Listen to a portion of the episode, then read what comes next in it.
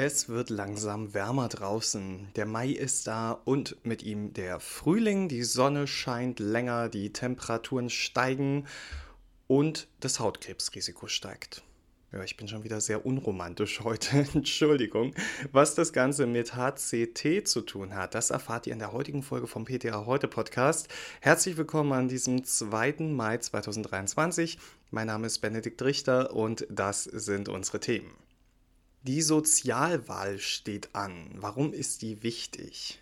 Neue Nebenwirkungen bei Amoxicillin. Dann müssen wir natürlich wieder über das Thema Lieferengpässe sprechen und gehen der Frage nach, wann trägt die Krankenkasse die Mehrkosten? Und zum Schluss erwähnt das Thema Hydrochlorothiazid erhöht es das Hautkrebsrisiko. Zum Erwachsensein gehört dazu, mit einem leichten Gefühl der Beklemmung in den Briefkasten zu schauen, denn sind wir mal ganz ehrlich, nette Postkarten, die finden sich da weniger oft als Rechnungen und Zahlungsaufforderungen. Aber dann und wann gibt es auch mal die Aufforderung, an einer Wahl teilzunehmen. Bei uns in Berlin wird ja gefühlt jedes halbe Jahr gewählt, aber die Unterlagen zur Sozialwahl, die hatte ich ehrlich gesagt zum ersten Mal im Briefkasten, obwohl die alle sechs Jahre durchgeführt wird. Die Sozialwahl ist die drittgrößte Wahl in Deutschland nach der Bundestagswahl und der Europawahl. Seit 70 Jahren schon ist die Sozialwahl ein wichtiger Bestandteil der deutschen Demokratie. Rund 52 Millionen Menschen dürfen bis zum 31. Mai 2023 ihre Stimme zu wichtigen Themen wie Gesundheit und Rente abgeben. Wahlberechtigt sind alle Versicherten der gesetzlichen Krankenpflege, Renten- und Unfallversicherung. Sie wählen Vertreter, die dann in den Selbstverwaltungsgremien der Versicherung tätig sind. Bei den Krankenkassen ist dieses Gremium der Verwaltungsrat, bei den anderen Sozialversicherungen ist es die Vertreterversammlung. Die versicherten Parlamente stellen den Haushalt auf, wählen Vorstand und Geschäftsführung, die entscheiden auch über Leistungen der Krankenkassen, die Qualität von Reha-Angeboten, Bonusprogramme, Wahltarife oder auch die Aufnahme neuer Früherkennungsuntersuchungen. Abstimmen können die Mitglieder der fünf Ersatzkassen, also der Technikerkrankenkasse, der DAK Gesundheit, Barmer, KKH und Handelskrankenkasse HKK sowie der Deutschen Rentenversicherung Bund.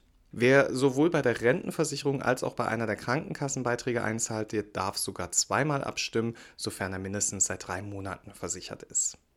Auch Menschen ab 16 Jahren dürfen wählen, wenn sie eigenständig versichert sind, also zum Beispiel während der Berufsausbildung. Anders als bei anderen Wahlen spielt die Staatsangehörigkeit bei der Sozialwahl keine Rolle, also dürfen auch Menschen ohne deutschen Pass ihre Stimme abgeben, sofern sie in Deutschland leben und gesetzlich versichert sind.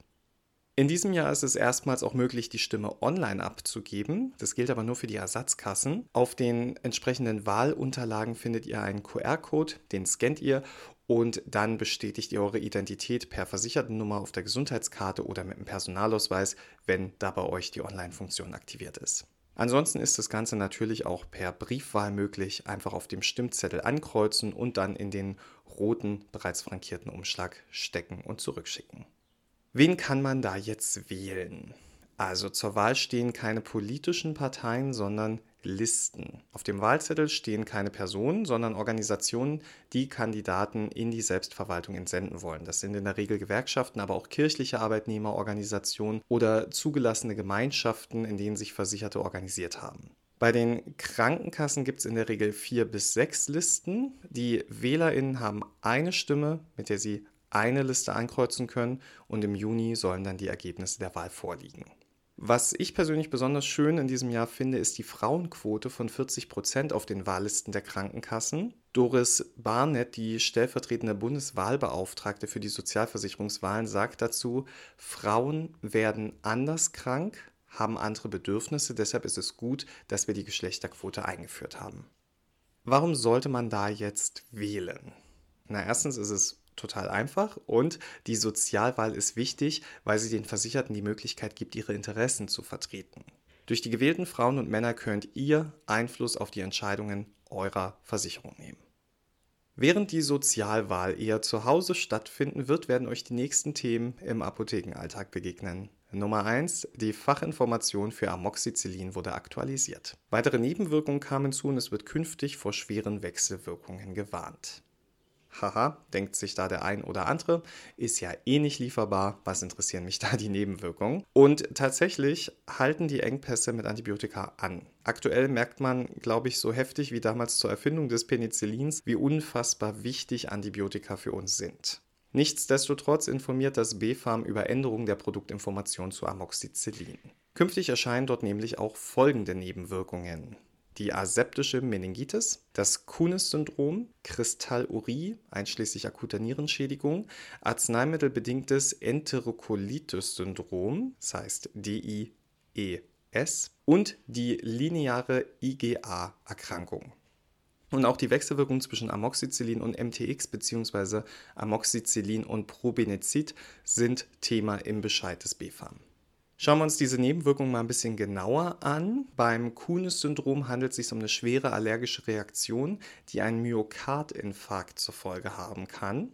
Das DIES, also dieses arzneimittelbedingte Enterokolitis-Syndrom, das ist auch eine allergische Reaktion, über die hauptsächlich bei Kindern berichtet wird. Das Leitsymptom ist anhaltendes Erbrechen ein bis vier Stunden nach der Einnahme ohne allergische Haut- oder Atemwegssymptome. Da können schwere Fälle bis hin zum Schock auftreten. Die Kristallurie ist schon als sehr seltene Nebenwirkung bekannt. Neu ist aber der Hinweis, dass es dabei zu einer akuten Nierenschädigung kommen kann und bei der IgA-Erkrankung handelt es sich um eine blasenbildende Dermatose, Ausschlag mit kreisförmig angeordneten Bläschen mit zentraler Verkrustung oder ähnlich einer Perlenkette heißt es in der Definition dazu. Die Häufigkeit des Auftretens ist unter Amoxicillin nicht bekannt. Diese Häufigkeitsangabe, die gilt auch für die aseptische Meningitis, das Kunis-Syndrom, das DIES sowie die Kristallurie. In die Fachinformation werden auch Hinweise zu Interaktionen aufgenommen. Zum Beispiel der hier. Penicilline können die Ausscheidung von Methotrexat vermindern, was zu einer potenziellen Erhöhung der Toxizität führen kann. Außerdem soll Amoxicillin nicht gemeinsam mit Probenecid angewendet werden, da Probenecid die renale tubuläre Sekretion von Amoxicillin vermindert. Als Warnhinweis soll deshalb in die Produktinformation von Amoxicillin die gleichzeitige Anwendung von Probenecid kann zu erhöhten und verlängerten Blutspiegeln von Amoxicillin führen. Das gilt übrigens nicht nur bei Penicillin, sondern auch bei den Cephalosporinen und bei den Chinolonen, also zum Beispiel Ciprofloxacin oder Norfloxacin. Das Nutzen-Risiko-Verhältnis von Amoxicillin gilt mit der Aufnahme dieser Hinweise in die Produktinformation als unverändert. Ja, jetzt noch vollumfänglich lieferfähig sein und wir wären zufrieden, oder? Zu sagen, die Krankenkassen tun gerade alles, um euch die Arbeit mit Lieferengpässen zu erleichtern, das wäre ein bisschen übertrieben, aber ein paar kleine Erleichterungen gibt es, zum Beispiel bei den Mehrkosten für ein Präparat. Normalerweise muss die versicherte Person diese tragen, wenn der Abgabepreis eines Arzneimittels über dem Festbetrag liegt. Aufgrund der aktuellen Versorgungslage bleibt euch aber manchmal nichts anderes übrig, als auf ein Original zurückzugreifen und da entstehen dann Mehrkosten, die unter Umständen von der Krankenkasse getragen werden. Bei manchen Präparaten können es weit mehr als 100 Euro sein. Beispiel Rosuvastatin, da kommen beim Original Crestor 10 Milligramm schon mal eben fast 230 Euro Mehrkosten zusammen. Zusätzlich dann noch die Zuzahlung. Aber gilt es auch, wenn kein unter dem Festbetrag liegendes Präparat lieferbar ist? Ja, die Antwort lautet wie so oft, kommt drauf an. Und zwar darauf, ob es einen Rabattvertrag für den betreffenden Wirkstoff gibt. Ist das der Fall? Dann übernimmt die Kasse, wenn kein Präparat zum Festbetrag verfügbar ist, die Mehrkosten. Geregelt ist das im Paragraph 11 Absatz 3 Rahmenvertrag. Die Zuzahlung richtet sich dann nach dem Abgabepreis. Gibt es jetzt aber keinen Rabattvertrag, dann müssen PatientInnen unter Umständen tief in die Tasche greifen. Rechnet die Apotheke die Mehrkosten zulasten der Krankenkasse ab, die keinen Rabattvertrag über den jeweiligen Wirkstoff hat, dann wird sie über diese Summe retaxiert werden. Ich mache diesen Podcast ja schon seit über drei Jahren. Und alle, die schon seitdem dabei sind, die wissen, im Sommer fängt der Richter immer an, wegen Sonnenschutz zu nerven. Und das machen wir auch dieses Jahr so. Gestern saß ich im Park in der prallen Sonne und am Abend war schon der Arm verbrannt. Tja, das geht fix und wir alle kennen die Folgen Erhöhung des Hautkrebsrisikos. Und scheinbar hat auch HCT etwas damit zu tun. Das nehme ich zwar nicht, aber so blasse Menschen wie ich, die wissen sicher, dass es das gar nicht braucht, um sich zu verbrennen. Laut einer Beobachtungsstudie tritt Hautkrebs bei Einnahme von Hydrochlorothiazid, also dem HCT, im Vergleich zu anderen Diuretika häufiger auf. Das ist blöd, denn HCT nimmt in der Behandlung von Bluthochdruck als First-Line-Therapeutikum einen festen Stellenwert ein. Es hemmt die Rückresorption von Natrium und Chlorid im frühdistalen Tubulus. Dadurch wird dann mehr Natriumchlorid und auch mehr Wasser ausgeschieden. Allerdings die Molekülstruktur vom HCT, die erhöht die Phototoxizität der Haut.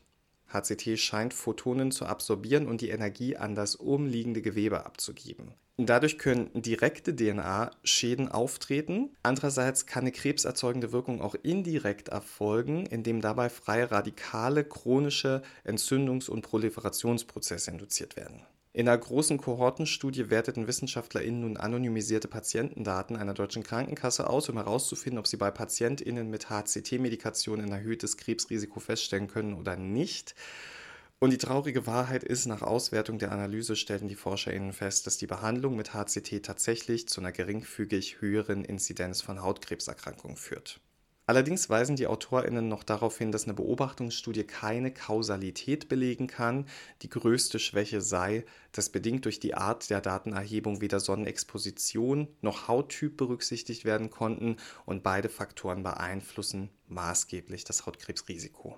Das erhöhte Hautkrebsrisiko unter HCT betrifft hauptsächlich die semi-malignen Typen, die sogenannten halbbösartigen, die behandelbar sind. Vor diesem Hintergrund müssen in der Nutzen-Risiko-Abwägung auch die Risiken einer unzureichenden antihypertensiven Therapie berücksichtigt werden, wie beispielsweise hypertoniebedingte Endorganschäden. Aus Sicht der AutorInnen sollte die Angst vor Hautkrebs daher nicht zu einem Pausieren oder Absetzen von HCT führen. Stattdessen müssen Patientinnen mit einem erhöhten Hautkrebsrisiko identifiziert und geschützt werden. Sie sollten ihre Sonnenexposition so gering wie möglich halten und konsequent auf zuverlässigen UV-Schutz achten. Und wenn diese Patientinnen den PTA heute Podcast im Sommer hören, dann werden die da von mir auch regelmäßig dran erinnert. Euch erinnere ich jetzt vorerst noch an die Interfarm, die am 5. und 6. Mai in Göttingen stattfindet. Das ist jetzt schon am Freitag und Samstag. Die findet in Innenräumen statt. Also Sonne sollte da gar kein Problem sein. Ich bin an beiden Tagen mit am Start und werde ein bisschen Social Media Content kreieren und einigen Vorträgen lauschen und natürlich nach euch Ausschau halten. Wenn ihr mögt, dann sehen wir uns da.